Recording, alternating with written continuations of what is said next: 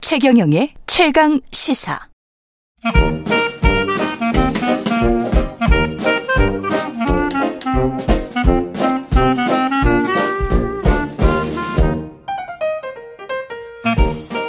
네, 최경룡의 최강시사 월요일은 경제합시다 코너가 있는 날입니다. 서강대학교 경제대학원 김영희 교수와 함께하겠습니다. 안녕하세요.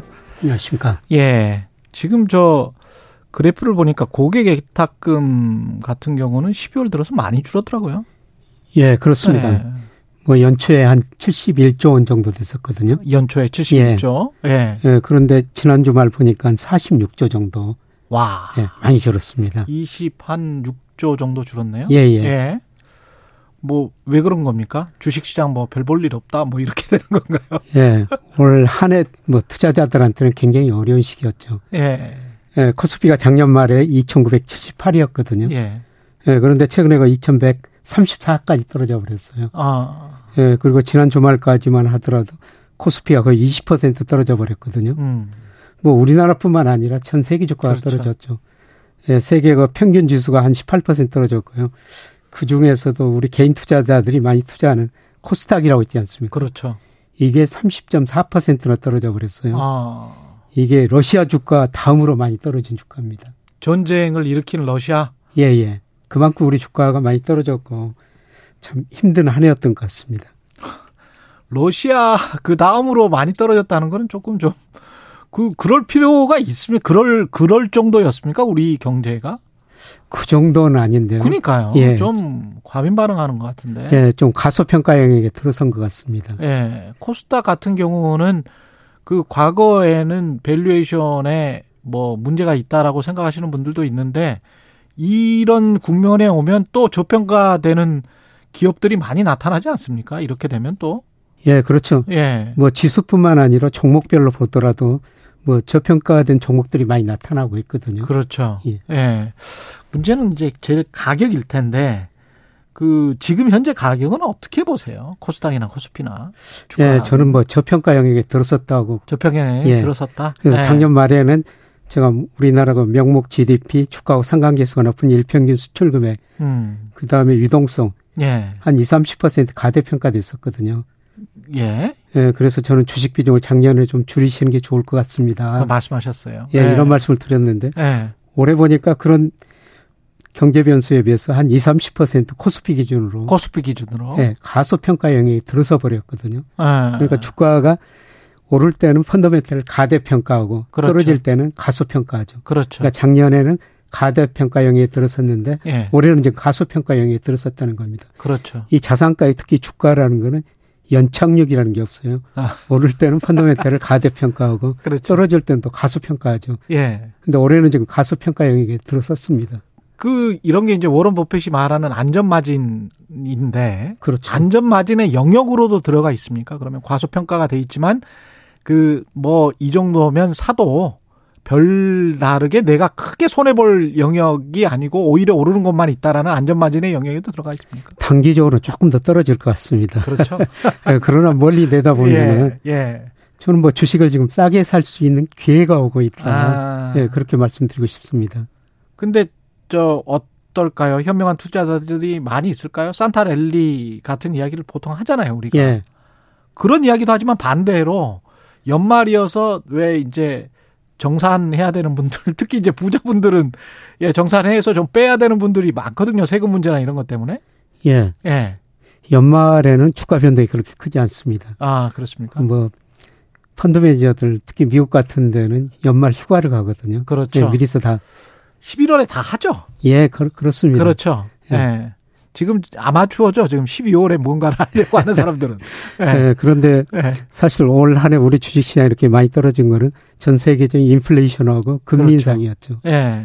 예, 그런데 최근 우리 국채 수익률은 10년짜리가 4.6에서 3.5%까지 떨어졌거든요. 음. 금리는 많이 떨어졌어요. 예. 그럼에도 불구하고 주가가 떨어진 거는 어. 내년에 심각한 경기 침체가 올 것이다. 그렇죠. 지금 대부분의 전망 기관들이 내년 경기 침체라고 보고 있거든요. 예.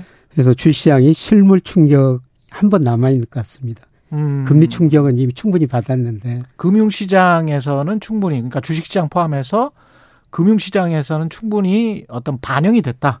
예 그렇습니다. 예.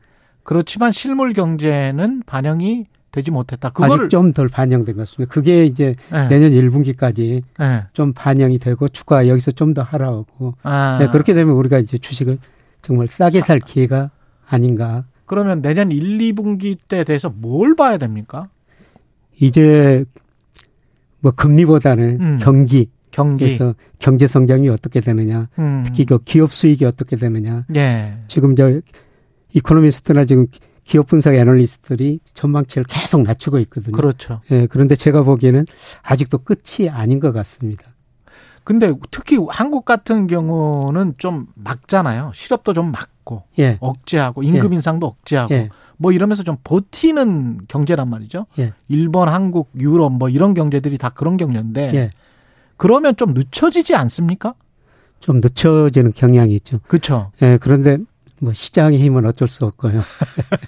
예, 특히 예. 이제 우리 경제 성장을 뒷받침했던 게 수출이었거든요. 예. 근데 수출이 이 10월부터 감소세로 돌아앉았고 11월에는 뭐 전년 동월 대비 14%나 감소했어요. 그랬죠. 예, 예. 그만큼 세계 경제가 나빠지고 있다는 거죠. 음, 수출 대기업들의 감소세가 이어지면 예. 적자 폭이 이어지면 그게 2차, 3차 밴더까지 그다음에 중소기업까지 그게 다시 또 내수 서비스 시장까지 이게 쭉 연결되는 거 아니에요? 예. 그동안 우리 대기업, 수출 기업들은 경기가 괜찮다고 그랬어요. 그랬습니다. 쭉. 예, 그런데 예. 최근에 보면은 수출 기업, 그다음에 대기업도 기업 실사 지수 같은 거 보면은 극기의 심리가 나빠지고 있거든요. 예. 그래서 대기업이 나빠지고 중소기업 같이 나빠지는 이런 과정이 아마 내년 상반기에 나타날 것 같습니다. 제일 걱정되는 거는 이렇게 가다가 무디스나 S&P나 이쪽에서 뭐 한국 신용평가가 먼저 하기는 힘들 테고 예. 외국의 신용평가사에서 어떤 특정 기업, 믿을 만한 기업의 뭐 그레이드를 시- 신용등급을 이렇게 좀 낮춘다거나 부정적으로 바꿔버린다거나 그럴 시기가 도래합니까? 예, 그 시기가 아마 내년 상반기일 내년 수 있을 것 상반기. 같습니다. 네. 예. 내년 상반기는 뭐 거시경제 전반적으로도 그렇죠. 어려워지고요. 음. 예, 대기업 이익도 많이 줄어들 가능성이 높거든요.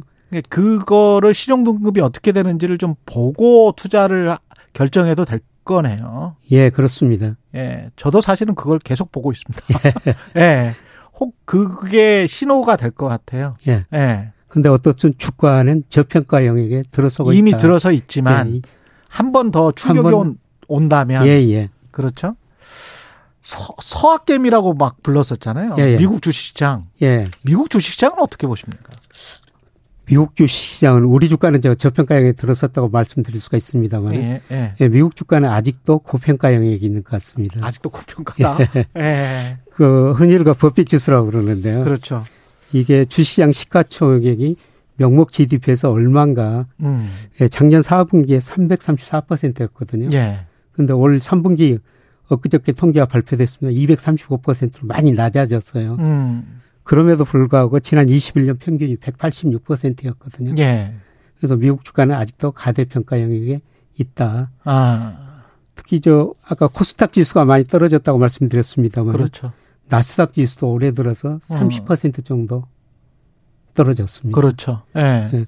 그리고 우리 그 서학개미들 많이 산 종목이 테슬라 같은 건데 예. 테슬라 뭐 애플 그렇죠. 그런 거 좋은 주식이죠. 예. 그런데 이런 주가도 급락했거든요. 특히 테슬라면은 연초 대비 한 55%나 떨어져 버렸어요. 어. 반토막 난 거죠. 예. 예. 채권 시장에서는 어떻습니까? 한국의 채권을 채권은 뭐 망하느냐 망하지 않느냐 그것만 판단하면 되는 거 아니에요? 예, 기업 그렇습니다. 기업 채권을 좀 삽니까? 개, 인 투자자. 기업은 아직 안 사는 것 같고요. 주로 예. 국채 위주로 사는 것 아, 같습니다. 국제 위주로. 예, 네. 아직은 안전자산 안전자산 선호형이니까요. 선호 현상이. 예, 그래서 국채 10년 수익률이 10월 달에 4.6%였었는데 예. 최근에 3.5%까지 많이 떨어졌거든요. 예. 그리고 그 다음에 은행채, 네. 은행이 발행하는 채권 이게 수익률이 낮아지고 있고요. 음. 이제 아마 AA 마이너스 등급 회사채 음, 예, 예. 이런 것들이 수익률이 점차 낮아질 것 같습니다. 아, 그렇습니까? 그래서 예. 신용 등급이 좋은 회사채는 음. 지금부터는 서서히 좀 사보셔도 될 그렇죠. 것 같고요. 예. 좀 돈이 좀 돌려고 하면 A 정도까지는 BBB 뿔이 아니라도 예, A 정도까지는 사는 분위기가 시장에 좀 조성이 돼야 예, 유통이 좀 되고 있다 이렇게 봐 보는 거 아닌가요? 예, 그렇죠. 예. 그런데 지금 국채 수익률 떨어지고 은행채 수익률 떨어지고 음. 그 다음에 이제 신용 등급이 높은 회사채 수익률이 회사채. 떨어질 거라는 거죠. 그렇죠. 이게 조만간 떨어질 것 같습니다. 아, 그렇군요. 예. AA 마이너 정도 되면은 국내 1위 뭐 건설업체 정도가 AA 마이너 정도. 예. 예, 현대건설 정도가 AA 마이너입니다. 예. 아직 BBB 마이너스 이런 것들은 아직 사실 때는 아닌 것 그렇죠, 같아요. 그렇죠. 예, 예. 예. 조금 더 보셔야 되고. 근데 우리 예. 가계 자산 중에서 채권 비중이 지금 2%밖에 안 되거든요. 예. 그게 한 몇 년 전에 5%까지 갔었어요. 예. 근데 최근 2년 동안 금리가 이게 급등하다 보니까 그렇죠. 금리가 오르면은 채권 가격은 떨어진 거죠. 그렇죠. 그래서 지난 2년 동안 채권 가격이 많이 떨어지니까 예. 투자자들이 야 채권은 싫어 그래가지고 채권 투자를 너무 줄였는데요. 예. 이제 그 채권 투자도 관심을 가지셔야 될 것 같습니다. 이 경제합시다에서 금융 주식을 많이 배우시면 사실은 장기적으로 보실 때 인생 재무제표 성을게 하는데도 굉장히 도움이 되실 겁니다. 예. 예. 최근에 저 은행의 금 금리가 많이 올랐지 않습니까? 그렇죠. 예. 1년에 5% 주죠. 음. 예, 그래서 은행의 금으로 돈이 정말 많이 몰리고 있어요. 내년은 보통 저 증권사들이 상자하고 이야기하잖아요. 예. 어떻게 보세요? 내년에는 좀 개인들이 돌아올까요? 내년에는 개인들 좀 돌아올 것 같은데요. 예. 두 가지 조건이 있는 것 같습니다. 첫 번째, 은행 금리가 이제 더 이상 안 오른다, 떨어진다. 음. 예, 그 다음에 아까 말씀드렸습니다만 예. 주가가 한 번 더 떨어져가지고 주가가 충분히 저평가됐다. 저평가됐다. 예. 예. 이런 생각이 들면 아마 기관부터 주시장에 들어올 것 같고요. 예. 네. 최근에 저 올 4분기 돌아가지고 개인들은 주식을 팔고 있는데 외부인들이 우리 주식을 사고 있거든요. 그렇죠. 예. 환율도 좋고 그러니까 그들의 그렇죠. 입장에서는 예. 예. 그래서 아마 내년에는 개인보다는 예. 외국인들이 외국인 따라하기를 해도 좋을 것 같다는 생각이 드네요. 예, 예. 그렇습니다. 예. 장기적으로 봐야 될 것 같습니다. 뭐 그러니까 예. 외국인 입장에서 보면은 음. 예, 지금 제가 보기에는 한국 주가도 저평가에 들었었다. 음. 환율도 아직도 제가 보기에는 높습니다. 그럼 높죠. 예. 예. 원화가치가 천삼백- 더 오를 수가 있거든요. 그렇죠. 외국 입장에서 보면 한국 주식 사면은 주가가 올라서 혹은 원화가치가 올라서 그렇죠. 양쪽에서 이익을 낼 수가 있는 예. 거기다가 그 아까 고평가됐다고 하셨으니까 미국 주식시장 같은 예, 예. 경우 우리 입장에서는 그걸 아주 비싼 달러로 사야 되기 때문에 예. 그 약간 좀 리스크가 클 수 있습니다. 지금 상황은. 예, 그렇죠. 예. 예, 그동안 미국 주식 사가지고 미국 주가가 좀 떨어지긴 했습니다만은 음. 네. 달러 가치가 올랐기 때문에 그렇지. 손실을 어느 정도 벌충이 상쇄할 수가 됐는데. 있었거든요. 예.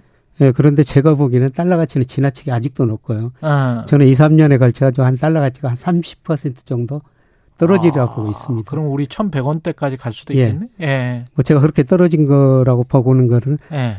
예, 지금 그 국제결제은행 여러 가지 기준으로 보면은 BIS, 지난 10월 말 예. 기준으로 예. 달러 가치가 한 34% 정도 고평가돼 있다. 고평가돼 있거든요. 이게 가격이라는 건 시간이 가면 그럼요. 결국은 제자리로 갑니다. 그럼요. 예. 아, 오늘 또 현명한 투자자, 예, 서강대학교 경제대학원의 김영익 교수님 말씀 잘 들었습니다. 고맙습니다. 예, 고맙습니다. 예.